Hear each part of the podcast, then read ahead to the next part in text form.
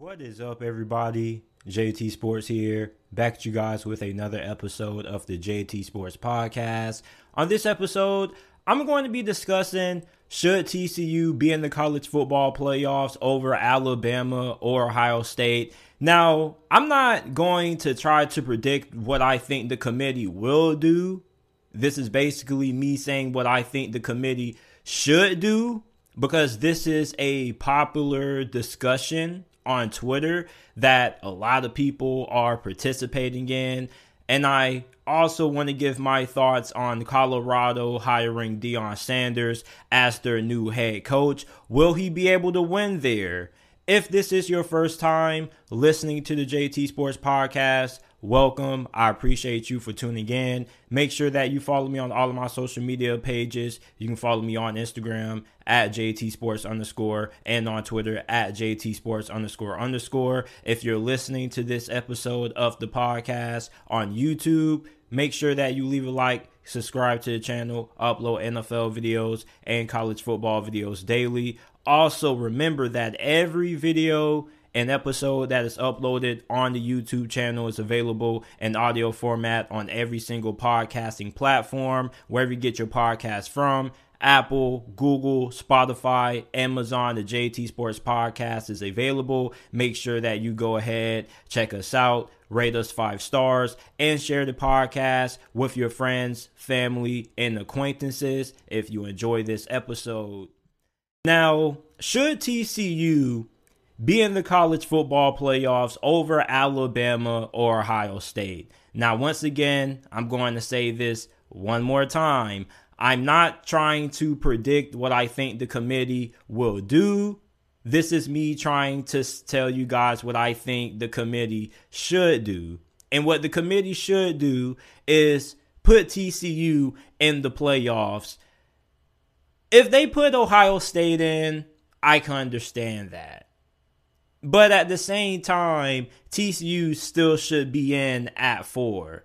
If you want to slide Ohio State in at three, okay, even though it kind of would make a little bit more sense to keep TCU at three and then you just slide Ohio State in at four. I don't really think that Alabama really has a strong case for getting into the playoffs over TCU. When you look at all three of these teams' resumes, right? The records, they both have one loss. You look at their records against teams currently ranked inside of the college football playoffs top 25. TCU is 2 and 1. Same thing with Ohio State. Alabama is two and two. They have one more loss compared to both the Buckeyes and the Horn Frogs. Now you can say, well, JT, they played one more game than both of those teams. Okay, but what's their best win? Because TCU's best win is against Kansas State, who just beat them for the Big 12 championship. And Ohio State's best win is against Penn State, who currently is ranked inside the top 10, and they're probably one of the best teams in college football outside of the top four. So you look at Alabama, what's your best win? Texas early in the season, which you barely beat them on the road 20 to 19. The same Texas team that TCU went on the road and beat 17 to 10 and never trailed at any point of the game, I mean, there's not really a strong argument for Alabama getting into the playoffs over TCU. I would love to see Alabama in the playoffs. However, there's not an argument for the Tide this season yeah, they do have probably the toughest strength of schedule according to the majority of websites out there. I get my rankings and my statistics from teamrankings.com. They have Alabama tabbed as the team that has the toughest strength of schedule in college football. Ohio State comes in at fourth, TCU comes in at ninth. So you look at the difference in strength of schedule. Yeah, Alabama has the toughest but I mean, the argument that a two loss SEC season is better than a one loss SE uh one loss Big 12 season, it's ridiculous. Yeah, Alabama didn't lose by a large margin and their losses to Tennessee and LSU and they were on the road, but at the same time, I mean, where is their best win? You can say they have good losses, they lose good, Ohio State lost comfortably to Michigan, but TCU barely lost to Kansas State, a team that they already beat during the season. So, I mean, where is the argument really for Alabama? Honestly, Alabama fans, I know it's hard for you guys to watch your team sitting at home, not participating in the playoffs. However, it's not the end of the world. The sky is not falling. You're still going to be playing in a really good bowl game. Even though Bryce Young, we don't know if he's going to play or not. Most likely he opts out. But at the same time, you still do have a lot of talent on that roster. I mean, Alabama's going to be fine. They're just not going to be in the playoffs this year. Ohio State's going to get in. It's not going to be that hard. Georgia, Michigan, TCU, Ohio State, or Georgia, Michigan, Ohio State, TCU, however you want to order it, however you want to put them in. I just don't see the way Alabama gets into the playoffs with two losses. I mean, there really is zero argument strongly for Alabama getting in unless you're one of those people who feel that Alabama should be in over TCU because they're a better team and they would be favorites over TCU on a neutral field. Listen, the college football playoffs is not about picking who would be favored on a neutral field and who the most talented teams are. The teams who are selected into the college football playoffs are picked based on their overall body of work, what they've done during the regular season, their strength of schedule, and how good of a team they are. There are a lot of metrics that go into this thing. However, you can't sell the argument, oh, Alabama would beat TCU on a neutral field, so they should be in, when they don't have the resume that stacks up. You got to have the talent and you got to have the production or the body of work. Alabama doesn't have that. You're basically telling me Alabama should be in because they're a better team, talent wise. Yeah, they are. They're a better team than pretty much the whole entire nation. Every team in college football would be an underdog to Alabama, most of them. Outside of what, Georgia, Ohio State, maybe a handful of teams. So to pitch this narrative that oh we should put teams in based on who would be favorites or not, okay. Like I'm pretty sure there are a lot of teams that are not inside of the college football playoff top five that probably would be a favorite over TCU. But that's not the point. It's about selecting the best four teams that also deserve to be in. So you got to pick the best teams that not only are the most talented, but also are the most deserving. I think a lot of people kind of get this a little bit misconstrued when we make these arguments about this team, about these teams and who should be in. Everybody's not working for Vegas. These people who's picking these teams, they're not inside Vegas. They're not picking odds. They're just going off the eye test. They don't got time to see what such and such record is against the spread and who and who would be a favorite against who on a neutral field. I mean, come on, bruh. Now you're just trying to. When you start pitching me arguments about who would be favorites over who, that's how I know you're running out of arguments. Let's keep this based on strength of schedule, records versus teams ranked inside the top 25 and win loss. Nobody cares about who would be favored. That's irrelevant. Tell me who are the most deserving teams who also happen to be the best in college football. Alabama's one of the best, but they're not one of the most deserving compared to TCU. Don't really understand the whole, oh, Alabama should be in because they would be a favorite over TCU. Okay. And it's about the most deserving. Jesus, man. Who, who would be favored on a neutral field over Alabama? Not a lot of teams.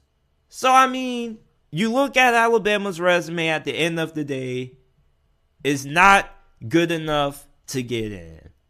Alabama fans, you're going to be sitting this one out this year. Okay? But you're still going to be playing in a really good bowl game. I don't think a 10 win, potentially 11 win season is the end of the world when you've been dominating college football for damn near a decade and some change. It's okay to let another team make it to the college football playoffs. It's okay to see another team win another championship every once in a while, Alabama fans. It's okay. It's okay. It's really crazy how good of a program Alabama is. If they're not winning a championship or if they're not winning a SEC championship every year, the sky is falling. They literally won the SEC championship a year ago. They won a national championship not too long ago, neither. And we acting as if these boys haven't won anything in a hundred years. I mean, come on. Just chill. Enjoy your enjoy your 10, potentially 11 win season. Okay? It's not the end of the world, Alabama fans. Relax. You're trying to find too many ways to make an argument that isn't really an argument. It's done. Okay? When you start talking about who would be your favorite on the neutral field, that's how you know your argument is finished. Will Deion Sanders be able to win that Colorado? So, news has officially broke that he is going to be heading to Colorado to be their next head coach of their football program. Now, Colorado has only had six winning seasons since the year 2000. You look at Deion Sanders and what he has done during his time at Jackson State 27 and 5, two time SWAC Coach of the Year. They recently just won the SWAC Championship once again. So you look at Deion Sanders, he definitely has shown that he knows what it takes to build a championship program, at least at a FCS level. Now, he's moving up to the FBS, and definitely we understand that moving from FCS to FBS definitely is a transition. And then going from FCS to Power 5 is even a bigger transition. But at the same time, I think Deion Sanders, aka Coach Prime, is good for it. You know, people try to say, well, JT, he was only able to win at Jackson State because he was able to recruit such a dominant team. Okay, you don't think he's going to be able to recruit at a pretty high level at Colorado? Jackson State currently ranked 68th according to 24 7 Sports Team Talent Composite ranking.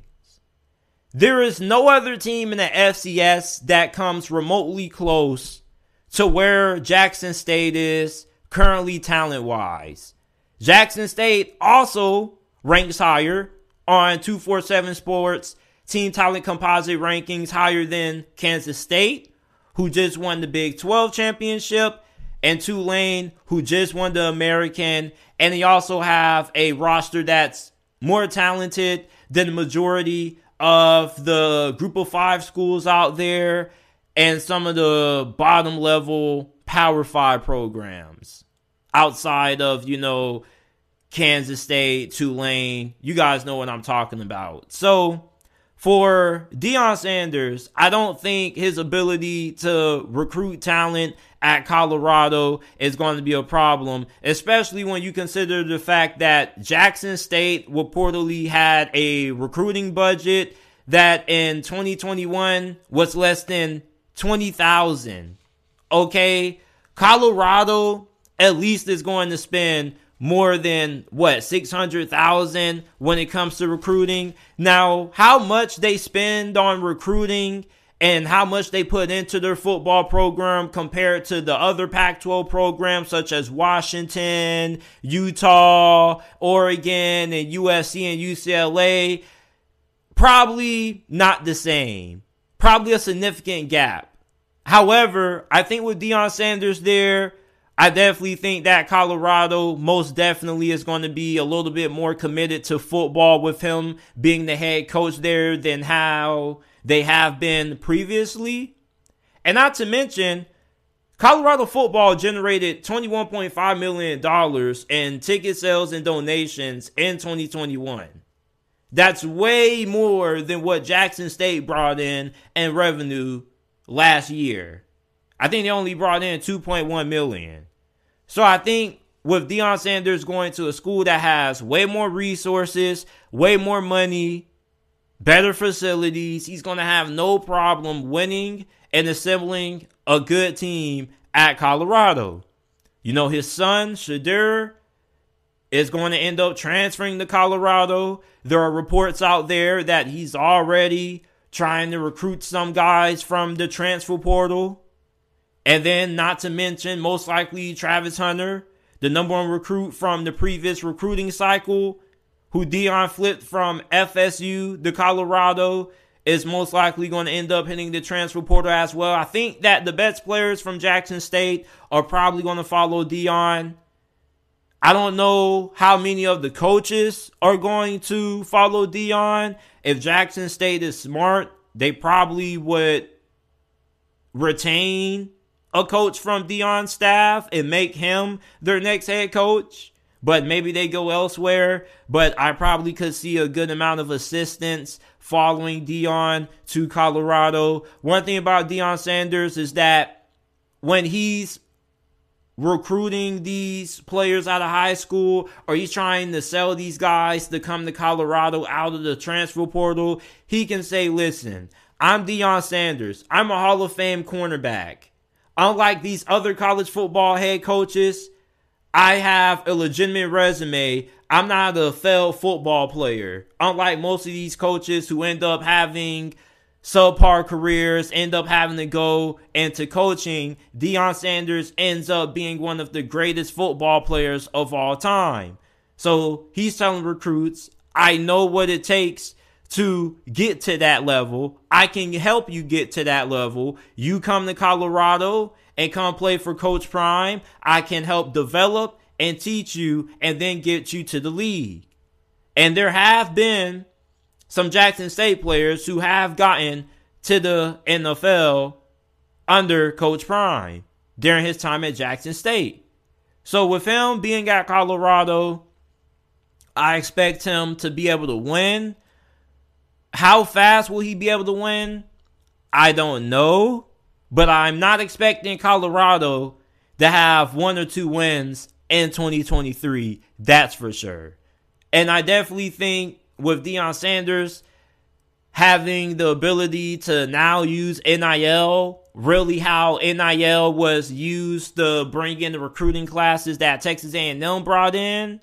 So I think now you can actually say, oh well Deion now he can actually start you know dishing some money out to get some of these top level recruits and also some of these better guys that's in the transfer portal. So I think Deion Sanders is going to be able to win that Colorado. Colorado is going to end up having a really good coaching staff because one thing about Deion Sanders when you look at his staffs all of them have many guys who have tons of coaching experience at all levels. Well, at the NFL level. So I think for Deion, I don't think the coaching staff is going to be an issue. I definitely think that there's going to be some players who follow him to Colorado. Everybody isn't going to come. And then he's probably going to snag some good guys out of the transfer portal also. So, this is it for this episode of the JT Sports Podcast. If you made it to this point, thank you. I appreciate you guys for tuning in. Once again, make sure that you guys leave a like and subscribe on the channel. And then, if you haven't already, make sure that you go ahead, leave a five star review on the JT Sports Podcast. The JT Sports Podcast is available on all podcasting platforms, wherever you get your podcast from. Apple, Google, Spotify, Amazon. Go ahead, give us a five star review. We're trying to get the 50 five star reviews by the end of December. We're currently at 49, so we most definitely can make that happen. Go ahead, give the podcast a five star review if you enjoyed. Also, share with your friends, family members, acquaintances. Then, lastly, before we get out of here, Make sure that you give us a follow on Instagram and Twitter. You can follow us on Instagram at JT Sports underscore and on Twitter at JT Sports underscore underscore. Thank you for listening to this episode of the JT Sports Podcast. I will see you guys with another episode shortly.